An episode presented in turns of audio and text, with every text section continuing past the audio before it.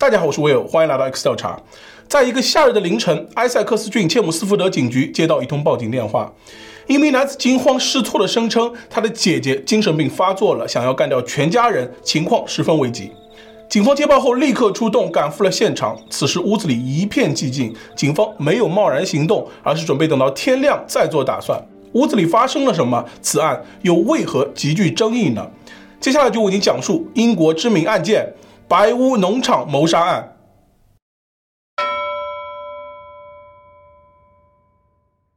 故事发生在埃塞克斯郡，它是英格兰东部的一个郡，东面临海，位于伦敦的东北方向。该郡的首府为切姆斯福德，在布莱克沃特河北岸坐落着一个小镇，名叫托尔斯汉特达西，它距离首府切姆斯福德三十公里。在这个小镇里有一个农场，名叫白屋农场。白屋农场占地面积一百二十公顷，相当于一百二十个足球场。今天故事的主人公班伯家族就居住在此。农场主名叫内维尔·班伯，这年六十一岁，是前英国皇家空军飞行员，现任当地地方法官。他与同岁的妻子朱恩结婚之后，搬进了朱恩父亲曾经的农场——白屋农场。六十一岁的朱恩患有重度抑郁症，这是一种严重的精神障碍。朱恩曾住进精神病院，并在那里接受了六次电击治疗。后来，他接受了精神病医生休弗格森的治疗。班伯夫妇无法生育。结婚之后，他们先后在英格兰教会儿童协会收养了一女一男两个孩子，组成了一家四口。女儿名叫希拉·班伯，出生两周后就被生母交给了英格兰教会儿童协会，三个月大的时候被班伯夫妇收养。儿子名叫杰里米·班伯，出生六周后被交给了英格兰教会儿童协会。班伯夫妇在收养希拉的五年后收养了杰里米。虽然两个孩子都是被班伯夫妇领养的。但他们从小生活在一起，班伯夫妇把他们当亲生孩子对待。班伯家族不仅拥有农场，还拥有大篷车营地以及伦敦的房产，可谓衣食无忧。一家四口人生活在白屋农场，过着富足而平静的生活。一转眼二十多年过去了，女儿和儿子已经长大，拥有了自己的生活。希拉与艺术生克林卡菲尔相恋结婚，但五年后离婚，两人育有一对双胞胎儿子。丹尼尔和尼古拉斯双胞胎这年六岁，跟随父亲生活。杰里米搬离了白屋农场，居住在海德街的一间小屋。不过，这间小屋离白屋农场并不远，仅有五点六公里的路程，开车五分钟即可到达。杰里米晚上的时候在一家酒吧工作，在那里他认识了比他小三岁的朱莉，两人正处于热恋期。一九八五年八月的一天，二十八岁的希拉带着两个双胞胎儿子回到了白屋农场。二十四岁的杰里米也回到了农场，班伯一家再次相聚。然而几个小时后，在这个家庭身上发生了震惊全国的案件。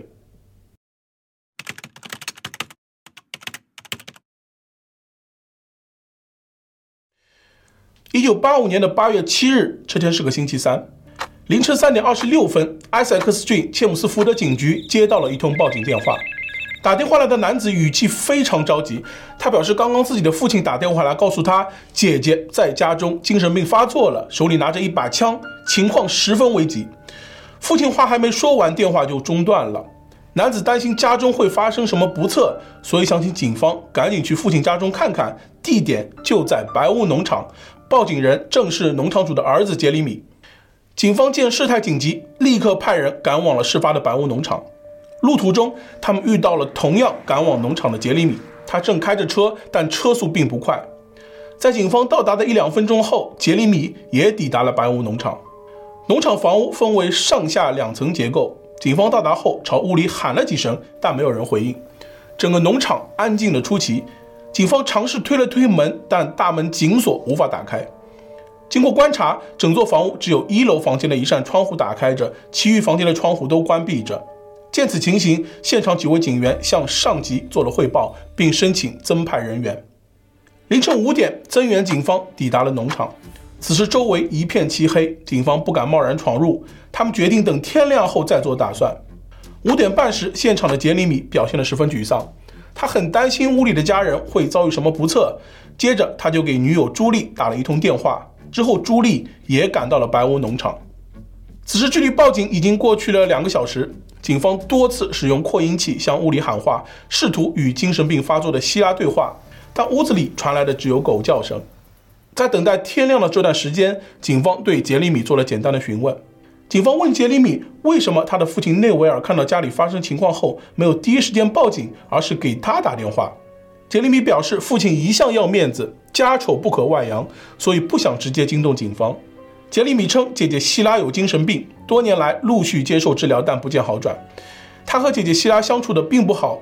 家人们也曾担心希拉会对两个双胞胎不利。杰里米不确定希拉是否会真的伤人，但他知道希拉对枪支并不陌生，因为他们曾经一起打靶。希拉手中的枪应该是家里的步枪。杰里米表示，昨天晚上他就在白屋农场和家人们一起聚餐，期间他们听见屋外有兔子的声音，杰里米就去找来了家里的步枪，并装上了子弹，准备打兔子。他打开房门后，兔子就逃得无影无踪，后来就没有使用步枪。昨晚离开农场前，杰里米随手将步枪放在了厨房的桌子上，旁边还放着装满子弹的弹夹。时间来到了早晨七点半，警方见状强行攻破房屋侧门进入屋内，他们发现大门是从里面锁上的，钥匙还在门上。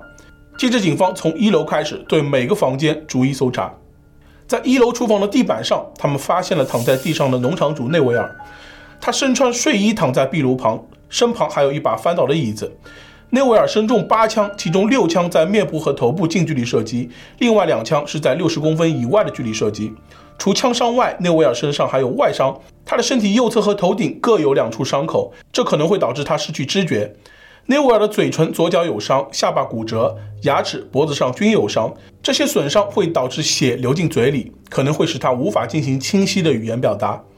另外，他的手臂有淤伤，是被钝器击中的。从形状来看，可能是被步枪敲击所致。厨房里凌乱不堪，地上散落着打碎的餐具碎片，地毯下有内维尔的手表和一块步枪枪托碎片。天花板上的灯罩被打碎，壁柜上放着一部奶油色的拨盘电话，电话听筒被取下放在一旁。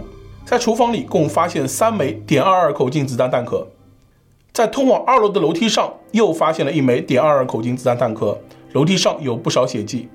根据弹壳的位置，警方推测内维尔在二楼中了四枪，但他还有意识。随后扶着楼梯艰难地下楼，并来到一楼厨房。凶手跟了上来，与之发生激烈的搏斗。过程中，嫌犯又用步枪对着内维尔近距离射击，最终内维尔招架不住，倒在了地上。二楼的景象更是令勘察警员大吃一惊。二楼主卧是内维尔和朱恩的卧室，地上躺着两人，靠近门口的是朱恩，他穿着睡衣，身体和衣服上沾满了血。根据朱恩衣服上的痕迹推断，中枪时呈直立状态。朱恩身中七枪，一枪在他的前额近距离射击，两枪击中他的头部右侧，这是致命的两枪。其余几枪分布在脖子右侧、右前臂、右胸和右膝盖。躺在朱恩旁边的女子是杰里米的姐姐，这年二十八岁的希拉。希拉穿着睡衣，脖子和下巴上有两处枪伤。警方专家认为，位置较低的一处枪伤不会导致希拉立即去世，位置较高的枪伤属于接触射击。从希拉睡衣上的血迹判断，两次枪击发生时他呈坐姿状态。在希拉的身上有一把步枪，枪口正对着她的脖子。在她的右手边有一本圣经，这本圣经是母亲朱恩的。圣经打开着，书背朝上。这本圣经通常被放在主卧的床头柜中。房间内外共发现十三枚点二二口径子弹弹壳。希拉身上没有外伤，没有证据表明他在生前与人搏斗。最先进入二楼主卧的警员表示，希拉双手双脚都很干净，手指甲最近刚修剪过且没有破损，指尖也没有血迹。二楼往里走是希拉小时候住的房间。希拉六岁的双胞胎儿子躺在床上，已经没有了呼吸，他们似乎是在睡梦中被击中的。丹尼尔的后脑勺中了五枪，其中四枪是近距离射击。尼古拉斯被击中三枪，全部都是近距离射击。房间内发现八枚子弹弹壳。白屋农场内除了杰里米，班博一家悉数身亡。当晚具体发生了什么情况，等待警方厘清。经法医检验，希拉生前服用过氟派定醇，这是一种抗精神病药物，用于治疗精神分裂症、躁郁症等。另外，希拉在几天前还吸食过违禁品。在他的手和额头上发现了微量的铅，不过属于日常处理家务的正常值。希拉身上的那把步枪就是作案工具，这是一把点二口径半自动步枪，装满弹夹是十发子弹。步枪枪托缺少了一部分，与厨房发现的碎片刚好对应。步枪上提取到数枚指纹，步枪枪托右侧发现了希拉右手无名指指纹，在枪管后端枪托上发现了杰里米右手食指指纹，另外有三枚指纹无法识别。值得注意的是，杰里米曾说在案发前一晚拿起过步枪准备打兔子。警方在屋内勘查的过程中，杰里米的女友朱莉接受了警方的询问。朱莉表示，凌晨三点至三点半之间，杰里米曾给她打过一个电话，说家里出了点问题，语气上听上去很焦虑。当朱莉接起电话时候，迷迷糊糊的，她很困，所以也没有问对方出了什么事，之后就睡着了。根据已掌握的线索，警方推测，希拉当晚精神病发作，然后从厨房拿到步枪后，首先射杀了还在睡梦中的双胞胎儿子，然后他来到二楼主卧射击了母亲朱恩。农场主内维尔年轻时曾当过兵，有一定警惕心。被惊醒后，他立刻下床往门外的方向逃跑。希拉对着他开了四枪。内维尔艰难地到了楼下，下楼过程中再次被击中，然后从楼梯上摔了下去，造成身上多处伤痕。接着，内维尔强撑着来到厨房，拿起电话打给儿子杰里米，但话还没有说完，就再次被击中。希拉发病之后清醒了过来，他发现自己杀害了一家人，后悔不已。于是回到二楼主卧，坐在地上开枪自我了结。警方对希拉进行了调查，发现他生前有着坎坷的经历。在被班伯夫妇收养后，希拉与母亲朱恩的关系并不好。朱恩是一个虔诚的宗教徒，他不仅自己信奉，还常常强迫孩子接受他所信奉的教条。但希拉个性自由，与母亲朱恩的观点常常不合。他认为母亲不理解他，也不支持他，两人的关系一度恶化到不与对方讲话。十七岁时，希拉在学校遇到了艺术生柯林，很快两人坠入爱河。不久后，希拉竟然发现自己怀孕了。母亲朱恩是一位虔诚的教徒，她绝不允许女儿在婚前与男子发生关系，更不允许女儿未婚先孕。在此之后，朱恩偷偷为希拉安排了流产手术。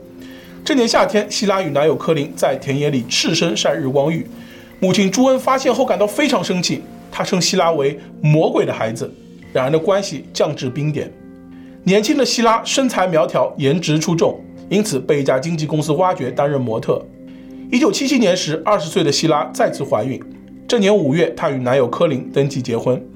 在怀孕第六个月的时候，希拉不幸流产。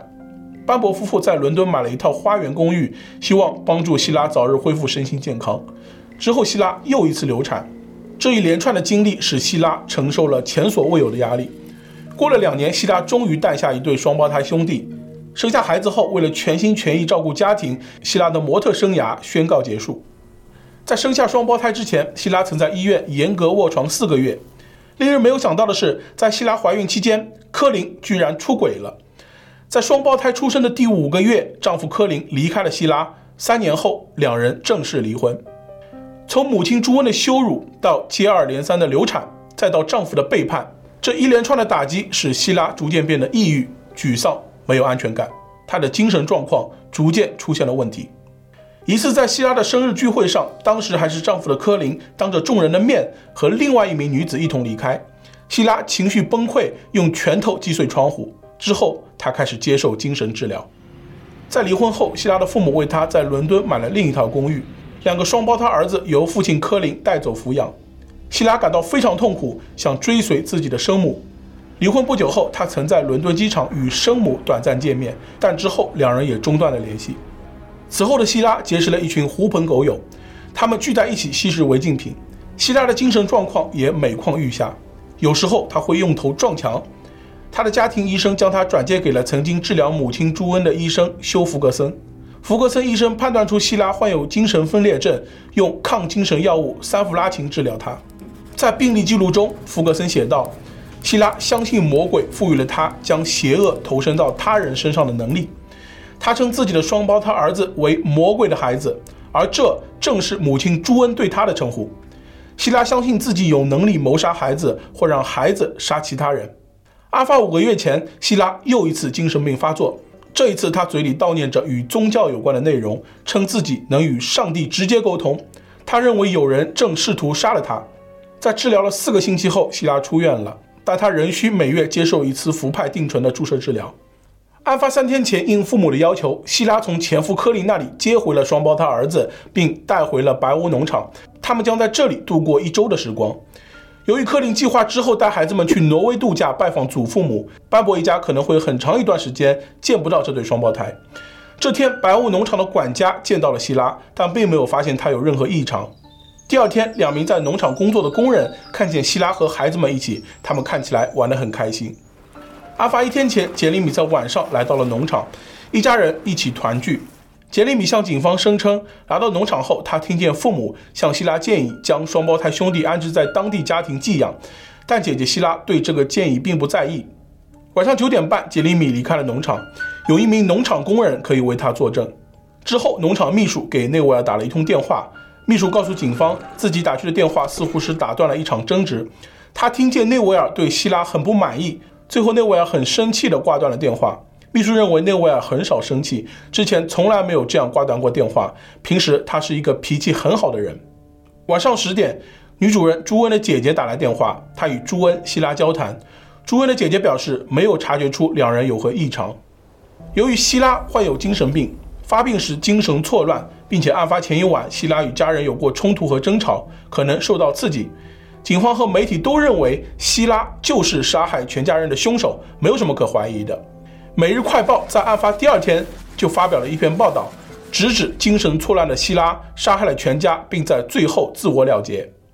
正当人们以为这起案件就这样盖棺定论之时，三天后，一个新的发现使得事件迎来了惊天大翻转，让警方推翻了之前所有的推论。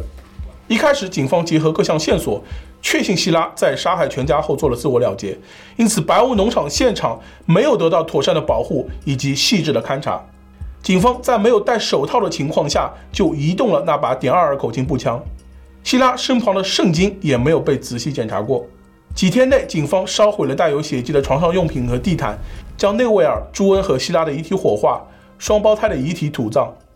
案发三天后，班博家族的其他人来到白屋农场，杰里米的表兄戴维在一楼办公室的枪柜里意外地发现了消音器和步枪瞄准镜，但戴维并没有立刻报警，而是将消音器带回了家。案发五天后，警方从表兄戴维那里取回了消音器，经检查，其表面已经损坏。上面还有红黑色液体。一位警员曾注意到消音器上附着了一根白发，但当消音器被送到检验人员那里时，白发已经不见。检验人员在消音器的内外表面发现了血迹，但是外表面的血迹样本太少，按照当时的技术不足以进行分析。消音器内的血迹与希拉的血型相同，但也可能是父亲内维尔和母亲朱恩的血液混合体。枪支专家认为，消音器上的血迹是近距离射击时血液喷溅形成的。几天后，杰里米的表兄回到了白屋农场，在厨房红色壁炉上发现了一道划痕。警方检查发现，这与消音器上的红色油漆吻合，推测可能是在争夺步枪的过程中，消音器滑到壁炉架造成的。消音器的发现让杰里米的作案嫌疑无限增大。因为如果希拉是凶手，他不太可能在杀害全家后将消音器藏起来，再对自己开枪。警方在第一次搜查农场时，并没有找到消音器，可能是有人故意藏起来，不想让警方找到。随后，警方对嫌疑人二十四岁的杰里米展开了调查。杰里米在被班伯收养后，九岁时进入了格雷辛学校，在那里他加入了陆军学员军团。由于一直被欺凌，杰里米并不喜欢那里，他没有拿到资格证书就离开了。之后，父亲内维尔出资让杰里米去澳洲旅行。杰里米在那里学会了潜水，后来还去了新西兰。杰里米的一位朋友称，杰里米在新西兰时曾闯入一家珠宝店，偷走一块昂贵的手表，之后还向人吹嘘自己参与违禁品走私。一九八二年，二十一岁的杰里米回到英国，开始在餐厅和酒吧担任服务生。之后，他以每周一百七十英镑的价格，在父母的白屋农场里工作。他并不住在农场，而是在五点六公里之外的海德街安家。父亲内维尔还赠送给他一辆汽车和大篷车营地企业的百分之八股份。虽然说杰里米是班伯夫妇从小就领养的，但或许少了那么一层血缘关系。杰里米与父母的关系并不好。根据农场秘书的说法，杰里米经常出言挑衅父母，会给自己化妆让父亲不开心，会在车内藏母亲最害怕的活老鼠来吓唬他。每次杰里米来农场时，或多或少总会与父母发生争执。在班博一家的葬礼上，照片显示杰里米搂着女友朱莉的胳膊，伤心地哭泣着。后来在守灵时，杰里米微笑着向朋友开玩笑。葬礼结束后不久，杰里米与朋友一起前往了荷兰阿姆斯特丹，在那里他购买了大量大麻。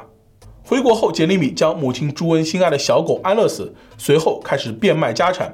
他在报纸上刊登广告，以九百英镑出售父亲内维尔的汽车，甚至试图以两万英镑的价格向报纸出售二十张姐姐希拉的裸照。值得注意的是，警方在杰里米的家中发现了一辆自行车，这辆自行车并不是杰里米的，而是他母亲朱恩的。在案发不久后，警方曾对杰里米的女友朱莉展开过一次询问。当时朱莉一直支持杰里米，认为姐姐希拉是凶手。没想到在案发的一个月后，朱莉前往了警察局，她推翻了之前所有的供词，并表示杰里米一直在计划杀害她的家人。之所以朱莉的态度会发生一百八十度大转弯，是因为她来到警局的三天前，得知了男友杰里米一直在和前女友偷偷约会。朱莉一气之下就去警局揭发了杰里米。根据朱莉最新的供词，在白屋农场案发的五个月前，杰里米从大篷车营地办公楼里偷走了九百八十英镑。他将案发现场设计成外人入室盗窃的样子。朱莉也承认自己曾协助杰里米做这些见不得人的事。案发一年前，杰里米曾表示希望能摆脱所有家人。他曾说姐姐希拉是个疯子，没什么可活的了。父母为希拉在伦敦昂贵的公寓花了很多钱，这让杰里米大为恼火。杰里米曾谈到自己会用安眠药让父母昏睡过去，然后向他们射击，还表示姐姐希拉是一个很好的替罪羊。杰里米曾提起自己会沿着自己房屋后面的道路骑自行车到白屋农场，这大概需要十五分钟，然后从农场一楼房间的窗户进入，再从另一扇窗户离开，从外面关上窗户，那样窗户就可以锁上。杰里米还曾尝试徒手杀死老鼠来测试自己能否杀人，结果让他明白他无法杀死家人。尽管他继续谈论着自己的计划，在案发前的周末，朱莉和杰里米在海德街的小屋中一起度过。朱莉曾在那里看见过杰里米母亲的自行车。在案发前一天晚上九点五十分，杰里米给朱莉打了一通电话。电话里，杰里米说自己一整天都想着犯罪计划。他说，如果自己今晚不做，或许以后永远也没有机会做了。几个小时后，案发当天凌晨，杰里米再次给朱莉打了电话。他说。一切顺利，农场出现了问题，我整晚都没睡。再见，亲爱的，我非常爱你。这通电话具体是什么时候打的呢？朱莉的室友可以作证，这通电话是在凌晨三点左右打来的。案发当天五点半，杰里米又打了一个电话给朱莉，让她不要去上班，警方稍后会去接她。当警方带朱莉一起到达白屋农场后，杰里米把她拉到一旁，悄声地对她说：“我真应该做一名演员。”到了晚上，两人单独在一起的时候，朱莉问杰里米究竟是不是他做了这一切。杰里米矢口否认，说这一切都是他一个朋友做的。那个人是班伯家曾经雇佣过的水管工。杰里米说自己告诉水管工如何能够在不被发现的情况下进出农场的房屋，还让他用房间带有记忆重播功能的电话给自己家打电话，目的是留下不在场证明。杰里米称一切都顺利进行，只有内维尔进行了反抗，朋友很生气，朝他开了八枪。朋友称，希拉最后躺下开枪自我了结。随后，朋友将圣经放在了他身旁，让希拉看起来像是因对宗教狂热而自我了结。做完这一切后，杰里米付给这位朋友两千英镑酬劳。朱莉回想起自己在参加班伯一家葬礼时，杰里米表现得十分伤心。但事实上，那段时间他心情很好，还带朱莉买昂贵的衣服，去餐厅吃饭，还一起喝了香槟。班伯家族的公司价值四十万英镑。在内维尔和朱恩二人的遗嘱中，朱恩留下了二十三万英镑，内维尔留下了三十八万英镑，由女儿希拉和儿子杰里米平分。内维尔在遗嘱中还提到杰里米继承遗产的一个条件，他必须留在白屋农场工作。朱莉的母亲称，朱恩一直想改变遗嘱，绕过希拉和杰里米，将遗产留给双胞胎兄弟。对遗产的争夺似乎能够构成杰里米的作案动机。班伯夫妇的财产还包括杰里米表兄所拥有的土地和建筑物。在案发后，杰里米告诉表兄自己准备出售他们，而正是杰里米的表兄在白雾农场中发现了至关重要的消音器。以上就是杰里米的女友朱莉向警方做的陈述，这些内容很详细，也没有什么逻辑漏洞，警方认为是可信的。第二天，警方逮捕了杰里米以及他的水管工朋友。经过一番调查，那名水管工有充分可信的不在场证明。当晚他不可能出现在白屋农场。不久后，水管工被警方释放。案发当天的报警记录显示，凌晨三点三十六分，警方接到了杰里米的报警。但根据被派出到案发现场的巡逻车记录显示，车辆在凌晨三点三十五分被派出，比报警时间还早了一分钟。后来认为是记录员误读了接到报警时的时间，正确的时间应该是在凌晨三点二十六分接到杰里米的报警电话。白屋农场里有四部电话，共用一条电话线。二楼主卧里有一部奶油色的老式拨盘电话，一楼办公室里有一部蓝色的数字电话，厨房里有一部淡黄色的数字电话，以及一部奶油色的无线电话。案发两天前，厨房里的无线电话因故被送去了维修。英国电信当时没有保留本地通话记录，所以具体的通话时间并不能确定。白雾农场的电话最后一个拨出的号码会被记录在电话里，而厨房的那部电话最后一个拨打的电话正是杰里米的家。案发当天，警方在一楼厨房壁柜上发现的奶油色老式拨盘电话，这部电话本应该在二楼主卧，不知为何在厨房。听筒被取下放在电话旁，电话上很干净，没有肉眼可见的血迹。后经搜查，厨房原本的淡黄色数字电话被藏在一堆杂志中。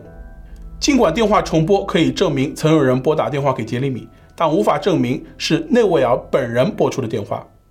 警方询问杰里米，为何他在接到父亲电话后没有直接拨打999紧急电话，而是拨给了切姆斯福德警察局？要拨打给当地警察局，还需要翻查电话号码，会花费更多的时间。杰里米承认自己花了一些时间查找号码，但他认为这不会对警方到达现场的时间产生影响。对于女友朱莉的一系列陈述，杰里米称，因为自己抛弃了她，出于报复目的，朱莉编造出了这一连串的谎言。杰里米称，在过去的两年时间里，自己与母亲朱恩的关系已有改善，他爱母亲和姐姐。杰里米承认盗窃，他闯入过大篷车营地偷窃，目的是为了证明办公室安全性很差。他还声称自己看到了父母的遗嘱。他们已经留下了财产，由自己和姐姐希拉平分。随后，杰里米因涉嫌盗窃罪被指控，但仅仅四天后就获得了保释。之后，杰里米与一位朋友离开英国，前往法国度假。案发七周后，杰里米返回了英国，因涉嫌谋杀被警方逮捕。案发一年后，白屋农场案在切姆斯福德皇家法院开庭审理，陪审团由七男五女组成。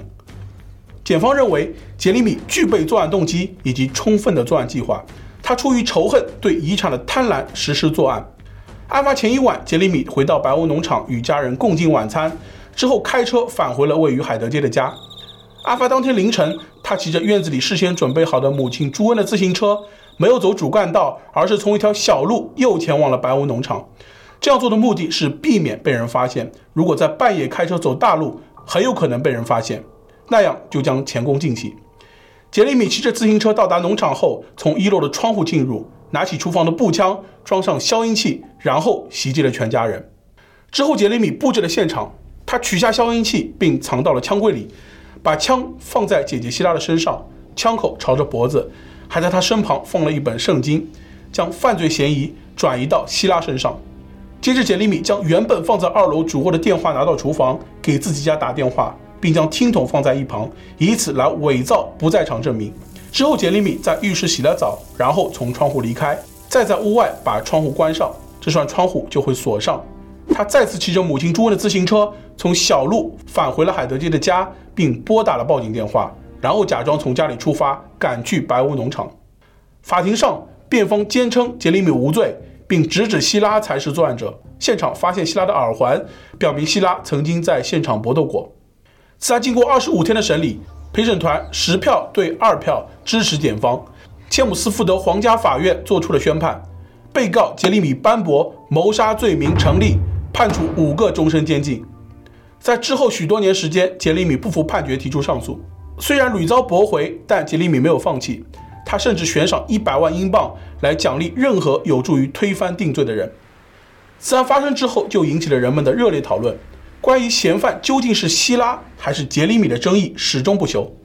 认为杰里米是凶手的人给出了以下理由：希拉与母亲朱恩的关系并不好，她的精神病医生弗格森和前夫科林都作证，希拉从未对家人使用过暴力，并认为他不会伤害父母和双胞胎。而杰里米经常挑衅父母，一位农场工人作证，杰里米曾表示不会与姐姐分享财产。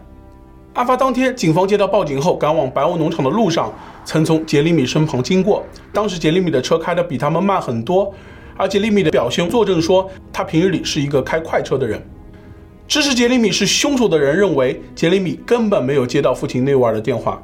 因为父亲内维尔在二楼遭到枪击后身受重伤，根本没有力气再打电话了。内维尔身体右侧和头顶的伤口可能会使其短暂的失去知觉。另外，厨房的电话上很干净，没有肉眼可见血迹，不符合父亲内维尔先受伤再打电话的情况。如果杰里米真的接到了父亲内维尔的求救电话，在这样紧急的情况下，他没有拨打999紧急电话或者农场工人的电话，而是先打了一个电话给女友朱莉，再拨通了当地警局的电话，这一点很难解释。至于作案工具，班伯一家五口身中二十五枪，每一枪都精准击中，这表明凶手不仅会使用枪支，而且非常熟练。杰里米曾告诉警察，他曾和希拉一起去打靶，但后来他承认，在成年之后就没有见过姐姐希拉开枪了。班博家族的两个亲戚作证，希拉不会使用步枪，还称他的手眼协调能力很差。由于在消音器的内外表面都发现了血迹，表明在枪击的过程中，消音器装在了步枪上。由于步枪本身就有一定长度，装上了消音器后就更长了，这样希拉就无法对着自己的下巴扣动扳机。即便是可以，消音器也应该留在步枪上，但实际情况并没有。理论上存在的可能是，希拉作案后将消音器拆下，放回到一楼的枪柜里，然后再回到二楼主卧自我了结。但希拉没有理由这样做。这把步枪的容量是十发子弹，射杀班博一家共用的二十五发子弹，这意味着过程中需要换两次弹夹。希拉的指甲里非常干净，没有发现过量的铅或子弹润滑油，其睡衣上也没有火药残留。父亲内维尔所在的厨房凌乱不堪，表明现场发生过一场激烈的打斗。内维尔身高一百九十三公分，身体健康，年轻时曾当过兵；而希拉身高一百七十公分，身材苗条，无法与父亲内维尔的力量抗衡。两人如果进行过激烈搏斗，不可能只有父亲伤痕累累，而希拉毫发无伤，因此不可能是希拉先杀害全家，再自我了结。杰里米作案的可能性更大。但也有人给出了不同意见，认为杰里米是无辜的。他们给出了如下理由：希拉下巴处的枪伤需要特殊的角度才能击中，他人射击是很难形成的。一位法医摄影专家在看了当天拍摄的照片后，认为壁炉架上的划痕是在案发后留下的。划痕出现在1985年9月10日拍摄的照片中，此时距离案发已经过去了34天。原始的犯罪现场照片中看不见有划痕。壁炉架下的地毯上的红点与希拉一只脚趾上缺失的指甲油吻合。最初发现壁炉架上的划痕的人是杰里米的表兄，而在杰里米被判刑后，这位表兄继承了一部分财产，其中的利益纠葛使得这一证据蒙上了一层阴影。同样，朱莉的证词效力也值得怀疑。杰里米抛弃了朱莉，所以朱莉对他怀有恨意。在接受警方审问时，朱莉曾承认自己犯下售卖违禁品、入室盗窃和支票欺诈等罪名。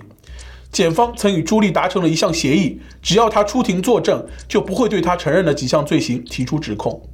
在对杰里米的判决宣布后，朱莉以两万五千英镑的价格将自己的故事卖给了《世界新闻报》。有专家指出，有很多的女性犯罪者在犯罪前都没有暴力史，有的犯罪者会追求一种仪式感，在自我了结前清洗自己的身体，这可以解释为什么希拉的全身都非常干净。第一批进入白屋农场的警员没有很好的保护现场，等后来发现问题时才追悔莫及。为了一些证据，又试图还原。通过多组照片可以看出，现场一些物品被破坏，位置有明显的不同。警方在办案过程中存在严重疏忽，因此许多人相信杰里米是无辜的。直到今天，两方的争论仍在继续，谁也无法说服另外一方。